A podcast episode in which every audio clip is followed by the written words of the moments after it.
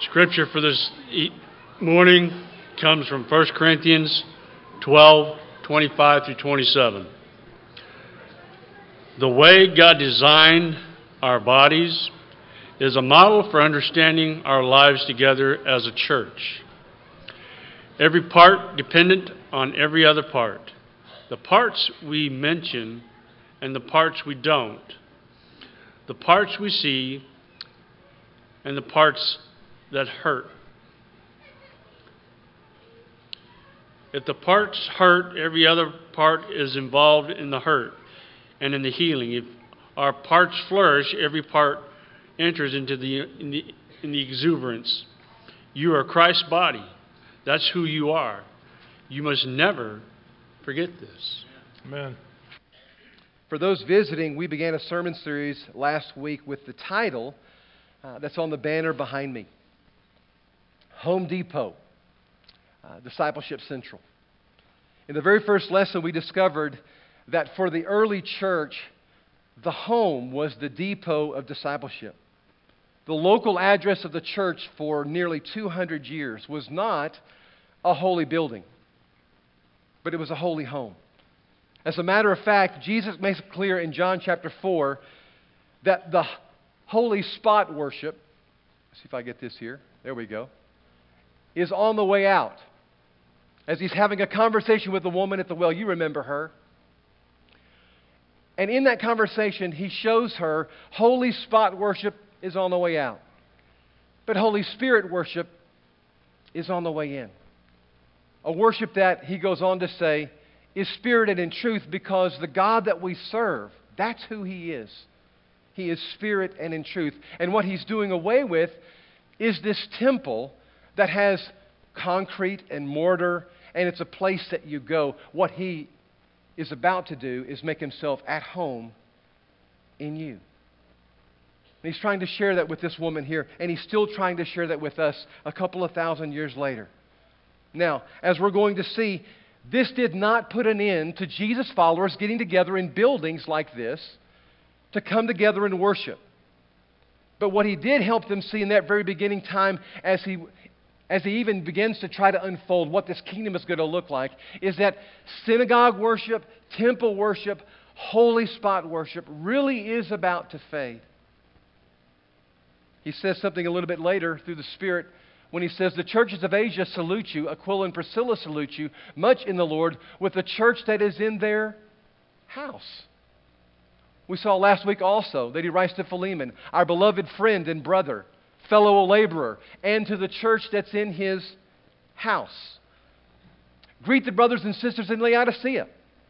Greet Nympha and the church that meets in her house. Now, those things began to be written by Dr. Luke and were written by Paul a little bit later because that's where the church was meeting. Again, not in a holy spot, not in a holy building, but in a holy home.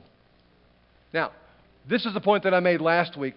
None of these references, none of the things that were said last week, was in hopes of us ditching this building. No way. No way. This is a great venue for us to be able to come together and do just what we've done sing and celebrate the Lord's Supper and, and hopefully hear a word from God. But also, what we've seen is it's a great tool for our community. BSF meets here on Monday nights, Bible Study Fellowship. We've had the HEB executives and some of their team come and meet here. We've had Divinity Ministries meet here. We've had 4 H groups meet here. We've had so many people use this place as a, as a great tool to love on people and to help grow some great leaders for our community. No way in the world that we want to ditch using a facility like this. However, regardless of how great the ministries we pull off here, there's always going to be a little bit of a disconnect and sometimes a lot of disconnect between what we practice in Christ here and what we practice at home. We've just seen it develop over all of our years of having buildings like this. There just seems to be a disconnect. We have to work to bridge between what we practice in Christ here and what we practice at home. And one of the ways that this eldership wants to help bridge that and help us transition to that a little easier is in what we call community groups. Small groups of Christians that meet together twice a month to walk through life together. Now, this is nothing new. It's something that we've been doing, but we want to underscore its importance in the life of this church and in our ability to not gather at a holy spot, but to have a holy home. Now, community groups certainly aren't new to me. Been involved with those all of my ministry life. And I wrote to my girls because that's all that they've ever known was community groups as a part of a church. And I asked both of them, what, what stood out in you being involved in a community group? And here's what my youngest said. I'll conclude with what my oldest said, but let me start with what my youngest Tabitha wrote. None of this has been touched up. Community group was family, is family. I don't remember a time in my childhood when we didn't have them. What I took for granted in my younger years, I now cherish as the moments that shaped my faith, my self worth, and my family. These were the fathers that screened my senior prom date. These were the mothers that taught me how to cross stitch and to knit and to cook and to pray. Each and every person in our community group left a permanent mark on my life. Nita Bedingfield taught me that you didn't have to be a man to have a biblical opinion or a strong faith. Patricia Chesser taught me how to be a strong wife in hard times. Paul and Twyla Wetzel taught me to always look on the God side of things, which might not always be the bright side of things. Carlene taught me how to host and love people with your home. Frank Odell taught me how to make people feel important by noticing small things about them. He always brought me a strawberry soda on Sunday night, and it made me feel so cherished. My parents taught me that it's vital to find a group of like minded people to share your life and your faith with so that you can bare your soul when things get tough and so that you can celebrate when things are great. It was in a small circle that I came to know what the Holy Spirit being present really meant and felt like. Oh, these people helped raise me and will always be considered my family. And so, on the day that my husband and I shared our vows to become husband and wife, it was this group, my community group, that I took my family picture with. Because my community group is my family and has helped me grow up in God in every way. You think that made my thankful list this week? wow! What incredible words to hear from, from your, your youngest daughter that you, you've hoped and prayed over and loved and fussed with and watched soccer games and just lived life with and wondering, is it going to take God? What can I tell you? Community groups, in a huge way, help that to take. There's something that we teach in our starting point classes to every potential new member. And it's this smaller environments are essential to a deeper faith. Now, some of you have never gone through a starting point class, and you never will. So I want you to say that with me, all right? Smaller environments are essential to a deeper faith. One more time. Smaller environments are essential to a deeper faith. We believe that. So much so that before someone places membership with us, we say, this isn't just something that we're going to suggest that you get involved with, we're going to insist you get involved with. Because our job as leaders is to move you from here to there in your discipleship, to help you grow and mature. And there's no way in the world, unless you get in smaller environments other than a, an assembly like this, your faith will not go deeper. We believe that. Believe it strongly, so much so that we say that we're going to expect this as one of the seven values that you not only accept, but you live with and, and try to pursue as a part of our church. Now, I know some of you have been connected to churches that had little impact on your life at all. And I'm sorry for that. But this leadership refuses to be one of those churches. Refuses. And if you're kicking some tires on all things that are church, I want to say something personally, all right? In all honesty. You are looking at, when it comes to life to the full and handing it on to your, your kids and church having something to do with that, you are looking at a thoroughly satisfied customer. I cannot begin to imagine my life or my kid's life without the involvement of the church in that life. I can't. And a huge, let me say this, a huge part of that is assemblies like this, yes, but even more so in smaller environments like community groups. If you're new to KCC and this feels a little bit big, and an assembly like this feels a little bit disconnected, we work hard, and we're going to continue working hard to make this as engaging and as connecting as possible. But you know what? That's not our goal. This is just the, the on ramp. This is just the front porch, all right? We want to get you into the house. We want to get you into those smaller environments where you can get to know us and we can get to know you.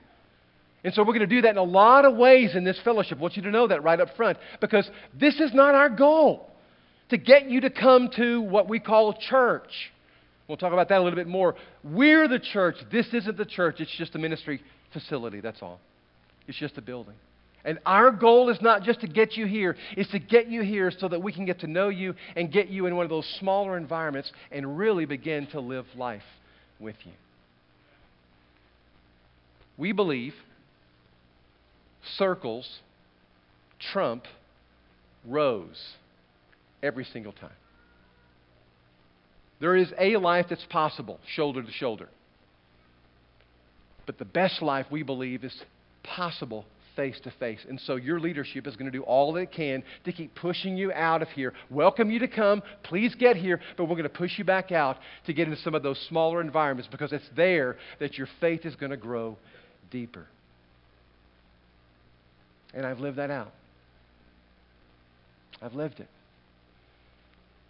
I've seen it. And I want you to taste it. Every single one of you. And more of it than I've even tasted. It's been amazing to watch a circle of people pour into my girls' lives. and then to watch them be, be a part of a, a circle of people where they pour their lives into others. The Bible calls that discipleship. And it's amazing. It's living like I, I can't imagine any other life.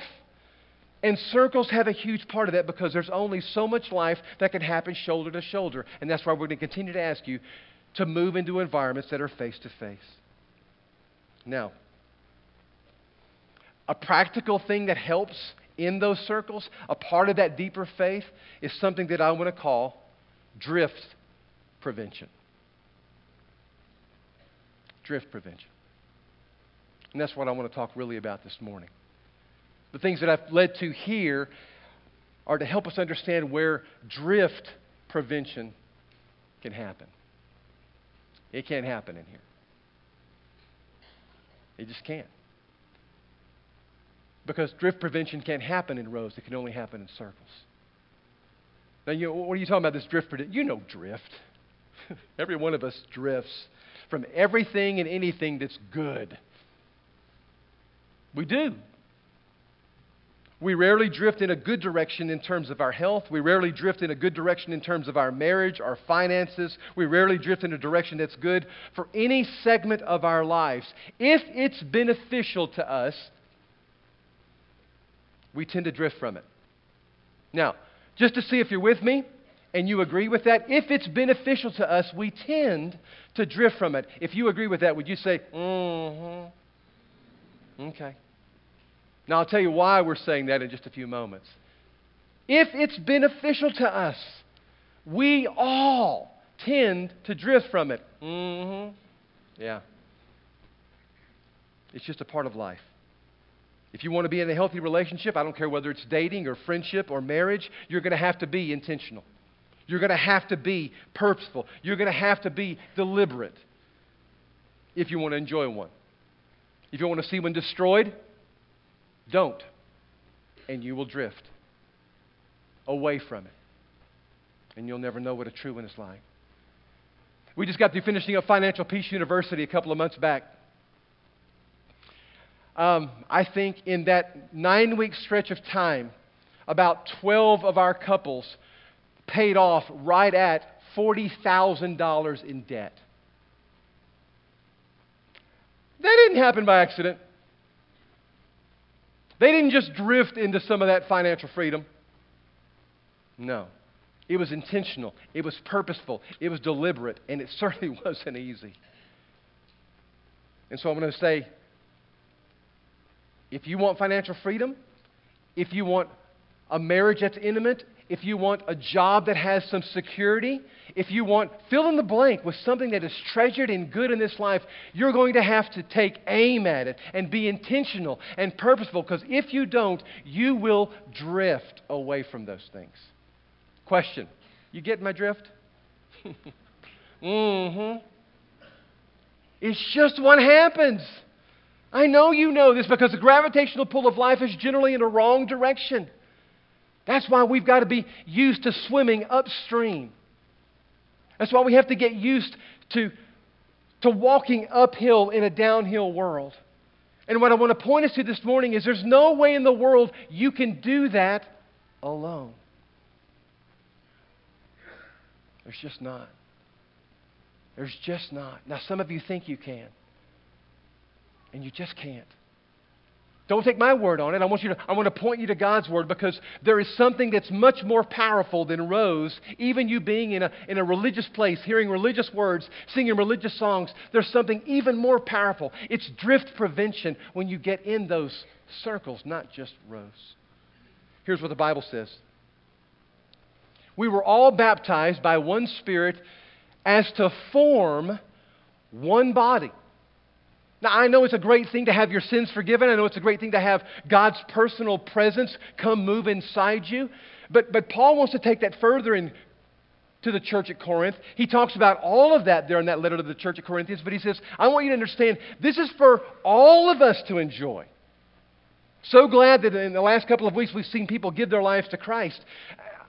I'm thrilled that they've received forgiveness of their sins. I'm thrilled that they've got the Holy Spirit. But what I'm thrilled is, is our body is more complete than ever. It's, our, it's stronger than ever. We've got some more talents and abilities now than we ever have had before. And, and together, we can do some things we could never do alone. Tabitha, when she was born, like it or not, became a sportsman. She joined a, a circle of people. And some days she will tell you she did not like that. And some days we will tell you we didn't like it either. But we were family okay? We're a circle. And she's found out that the more that you give to the circle, the more you get back. And you're going to find out the more you give to the circle, you're going to get back. And so Paul puts it in the word that we're going to read for centuries till Jesus comes. You were baptized. You came to Christ so that you could be a part of a body. This isn't just an individual thing, it's a, it's a circle thing. Now, this isn't new this drift thing, this drift phenomenon. It's not something that we're just experiencing here in the, the 21st century. No, this is something that has t- taken place ever since there were humans on the earth. But I'm going to talk about particularly with the church because there's this writer who doesn't have a name on this letter that he wrote, but he wrote enough significant things that when they included it in the New Testament, they said the book of Hebrews has to be in there. He wrote to a certain section of people who were Jewish Christians, and they were I'm going to be honest, getting a little bit tired of not seeing Jesus show up. They're a little bit weary with, with what life had thrown at them. And they were on the verge, if you know anything about the book of Hebrews at all, about walking back out and walking away from Christ. You think, how could anybody get to that place? It's because they forgot the importance of circles. Here's what Paul reminds them. I think it was Paul who probably wrote this. But whoever the writer is says, See to it, brothers and sisters, that none of you has a sinful, unbelieving heart that turns away from the living God. Now, that one's kind of bizarre to me. Can you think of anybody, really, who is a Christian who knows Jesus Christ, who could look at something ungodly and look at something godly or look at something that was wrong and look at something as right, and, and knowing Christ, choose the wrong, choose the ungodly. To the point that they would actually reach a place where their heart became unbelieving again. Well, let me just show you who that person is. I want you to do me a favor and get out your pointer, okay? And I want you to point it to a person's head, all right, in front of you. I want to point it to someone's head. All right. Come on now. They're not looking.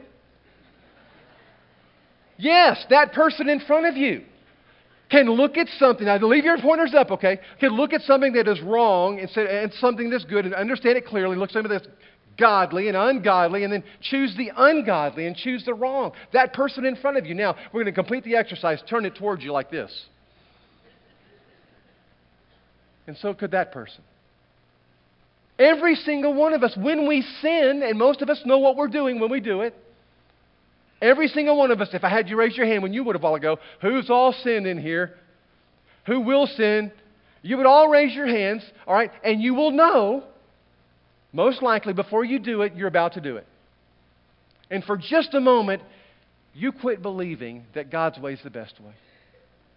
You quit believing that God's plan for your life is the best plan for your life.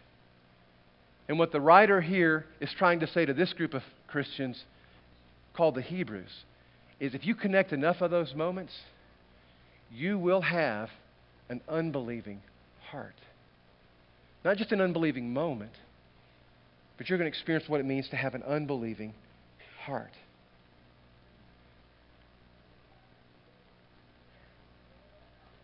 That's scary to me. And it was meant to be. It was meant to be. I, I, I want to share that with you because it's, it's absolutely possible. Because the truth is, you've seen it. You've seen those unbelieving choices get connected enough that there's some people in your life that are not caring at all that there's a Christ.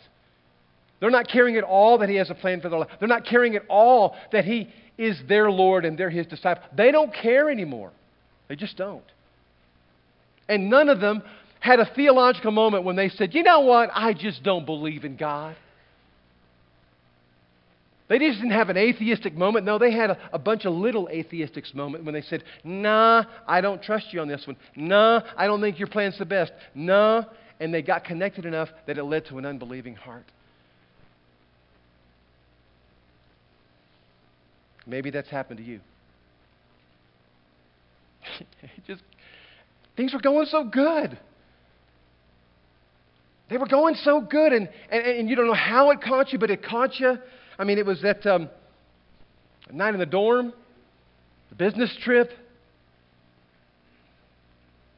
just, just some time alone with a computer. And it, it, was just, it was just a moment when, when that's not exactly what you knew that God wanted for you, but you wanted it, and so you went over here. And before you knew it, you, were, you weren't just here, you were over there, so far from God. And for some of you, it, didn't have, it wasn't just going, it was going terrible. I mean, one awful thing after another was piling on top of it, on top of it again, and on top of it again. And you said, you know what? There's no way there could be a loving God in control of this life. I think I'll take the reins back myself. And you did. Now, you didn't intend for that to be forever, but maybe just for the moment, okay? And then you went up so far in a place you never thought you'd be away from God. It's because drift happens. It just happens. The gravitational pull of life is generally in a wrong direction unless you're part of a circle. Unless you're part of a circle. Unless somebody is seeing about you. See to it, brothers and sisters, that none of you have, now let me say it like I wrote it. See to it, brothers and sisters, that none of y'all have a sinful, unbelieving heart that turns away from the living God, but encourage one another daily as long as it's called today, so that none of y'all are hardened by the deceitfulness of sin. Now, I went ahead and translated that because in the Greek that's actually you plural. I just put it in into Texan for us this morning, okay? Because that's really what the text says. I'm not just making that up.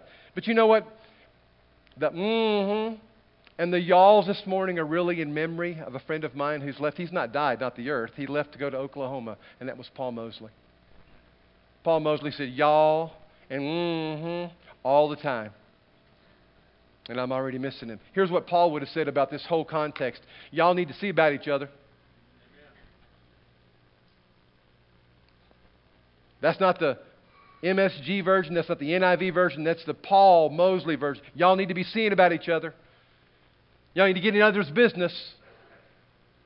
You need to look after Jimmy because, I mean, he's, He's, he's one or two decisions away from an unbelieving heart. You need to look after Art. He's one or two decisions from an unbelieving heart. You need to look after Jerry. You need to look after Paula. You need to look after Cynthia. You need to look after everybody. Everybody needs to look after each other. Everybody's got to look after each other. Or we're in a mess.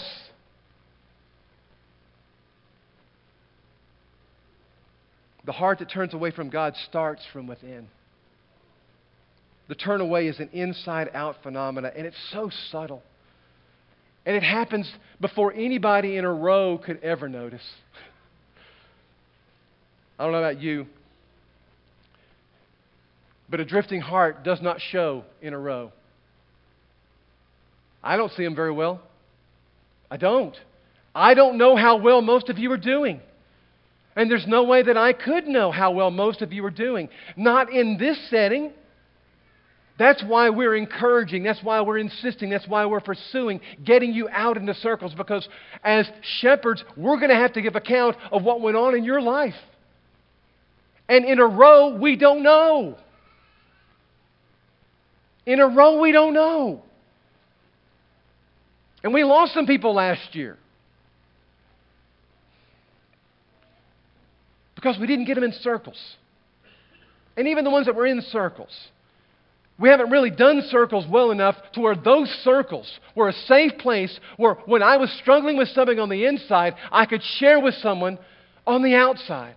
So that this stupid thing that I was thinking didn't become a stupid reality in my life. Now I'm going to ask you. I'm seeing about you this morning. You got anybody who is a Christian in your life that if you started thinking something stupid, you could share that with, and they so loved you unconditionally and so loved you passionately that they would say to you, What in the world are you thinking? So you would stop. But you know what? You could share it with them because there was this thing you were thinking that you just knew if you kept thinking it, you were going to act on it.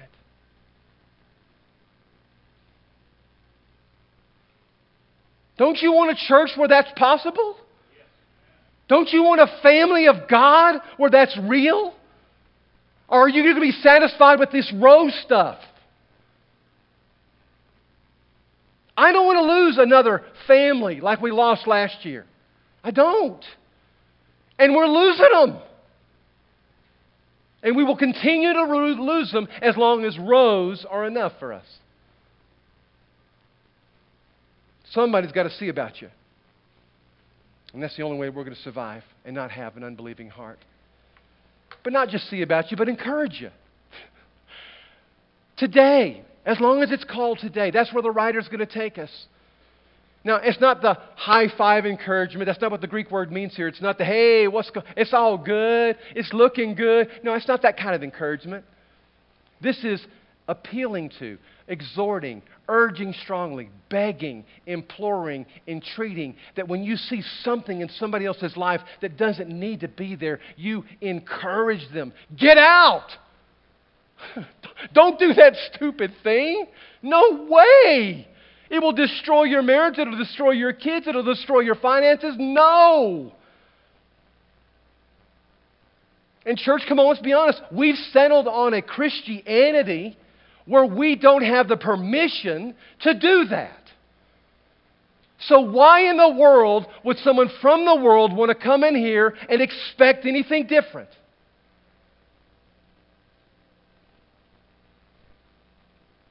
In most cases, they shouldn't. But because we're not satisfied with that, because we know there's more, because we've tasted more, this is a group of elders that's saying, Come on. Come on. Step into more with us.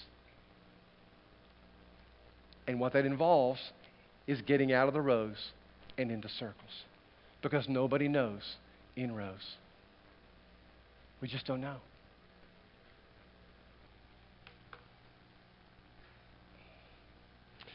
The last part of this scripture that we're going to look at this morning is keyed by this word so that. All of this matters If you see a word like so that in Scripture, it's kind of a, a prompting in the Greek language. It says, Now buckle your seatbelt because you're about to find out why all I've said about what all this means about what all I've said in the past. Paul says, All that we've talked about as far as circles, he says, This is important so that none of you may be hardened by sin's deceitfulness. We have come to share in Christ if indeed we hold our original conviction firmly to the end. I don't know where some of you came to faith in Christ college dorm room, overseas serving our country, um, in a church like this, in a Bible study. But you know what? If you don't hold on to that conviction till the end, it's not that God's going to disqualify you. You will have drifted that you let go of it yourself. And so I just want to warn you this morning, guys, please see about each other. I want to encourage you this morning, as long as it's called today, come on. We got to see about each other. Because if we don't, we're going to lose one another. We're just going to lose each other. And we're going to lose our kids. Sin is just that deceitful. It's amazing when Paul writes about sin, he often talks about it. The word, uh, the big uh, theological word is personify, is a, what does it say here? Per, it's a personifying word. He makes sin out to be kind of a person. Kind of like someone who's inside you, you know, saying things and thinking things for you. He uses words like this in 1 Corinthians 15 and verse 56 that sin's kind of like a warrior. In Romans 5 and verse 20, it says sin's kind of like a king that reigns in you. And here in this text, he says, well, sin's kind of like someone who's out to deceive you. Like one of those phone callers that maybe you got this week that's trying to get into your information so that they can get out of you more than just a couple of numbers. They want some big numbers over here. Or our salesman who's trying to say, well, you know, you really don't need this. What you need is this. And really has no interest in your best interest, but his checkbook interest. That's deception. Paul talks of sin as if it's like this person, and you go, well, yeah, because it's like this person living in me, nudging me, talking to me, sharing thoughts that I, that I sometimes run with while I'm driving or while I'm mowing the grass or while I'm, I'm out I'm Facebooking. And if those thoughts are left unchecked, the ones that are ungodly, the ones that are wrong, and we know they are, if they're not shared with someone in a circle, Here's what I'm thinking. Here's what I'm leaning towards. Help me with this. Our hearts become hard because we act on it. And we get the consequences that come with it that lead to more consequences. Remember the phrase sin takes you further than you want to go, keeps you longer than you want to stay, and costs you more than you want to pay? When we start living out the reality of that truth, it makes us so mad at God. It makes us so mad sometimes at the church. And so, what we're trying to do for each other is to avoid getting there as much as possible. And that if we do get there, we've got a safe place. We've got a circle of unconditional love and unconditional grace where we can come together and say, God forgives you. God's grace on you. Now let's do better for you, okay? Let's together swim upstream in this downstream world. Let's walk uphill in this downhill world. Let's do that together, financially, in your marriage, raising your kids. Come on, let's do that together. Because we realize rows don't cut it, only circles do. Here is a um, summary. Oh, that was a good one. Just walk right past that one. The best defense is not me and God. Read the last line with me. We and God. Now, that's in case you're already starting to nod your head and saying, okay, isn't it time for us to leave? And it is. I've got to cut this down in two minutes. The best defense is not me and God. The best defense is we and God. That's why the circle thing. I'm having to move quickly. Here's a summary that I want you to read from this text. We're going to see about one another on a regular basis so that no one is deceived by sin and drifts away from the faith that has made such a difference in our lives up until now. And that's what I hope happens for you. You know where it began? You know where it continued? In the sportsman household? For not just Gail and I, but for our girls, to the point that now this 27 year old and this 25 year old married Christ followers, and they're living out their discipleship on their own and writing me letters about how this mattered to their lives. It was because a mom and dad took a, took a shot. Didn't happen in our families. Didn't happen in our families. But we said, maybe, just maybe, this circle thing is valuable. And we started a community group in, in Carlene's house that lasted for over 15 years. And we still are in circles now. Here's why. These are the words of my oldest daughter. I remember being bored during our time of prayer. That's what I remember. Looking at the different pairs of shoes that were in the circle, picking which pair was my favorite. I remember that boredom shifting into understanding. And understanding shifting into participation. I remember eating homemade chili and sharing sandwiches around the dinner table. The prayer requests spilling over into follow up questions and connections and laughter. So much of what I am now is due to that small group. As a girl, I had a first hand ticket to how godly people went about their lives. I saw problems and solutions in prayer and heartbreak. I saw the messes of our lives in Christ and His perfect intervention. I think about, I love how they wrote about some of the same people. I think about Nita and how filled with the Holy Spirit she was. I think about watching the Chessers experience drought and rain and finally the decision to turn that ranch into a working dude ranch. None of us wanted them to. I think about singing the greatest commandment over and over until we got all the parts just right. I remember how holy that living room felt.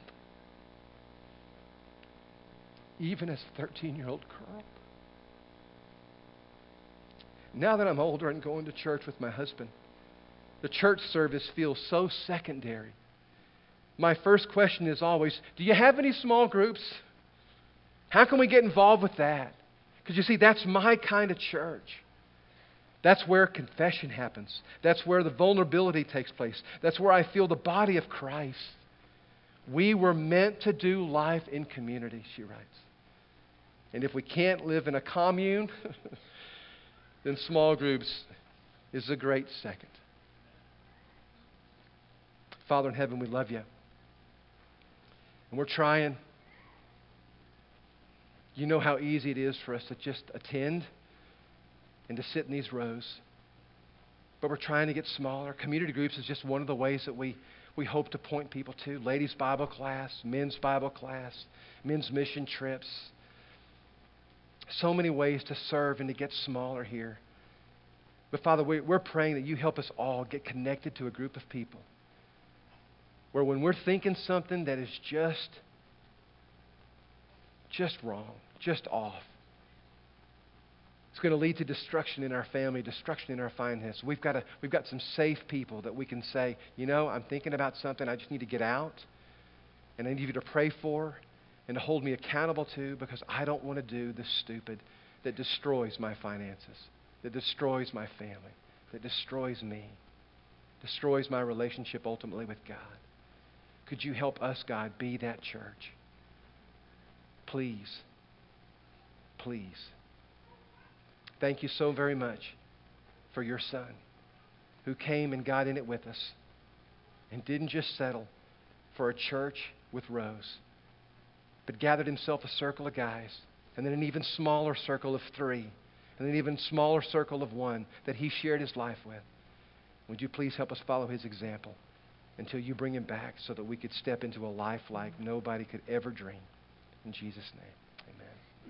I'm going to offer you a chance for you to be baptized this morning. I'm going to be right down front. I'm going to line this place with some shepherds and in the back. And their purpose is, is to create a little circle, maybe just a circle of two. And for you to step into that and say, you know what? I got some stuff going on in my mind I need some prayer about. Some things that are just crushing me, uh, some hurts, some difficulties.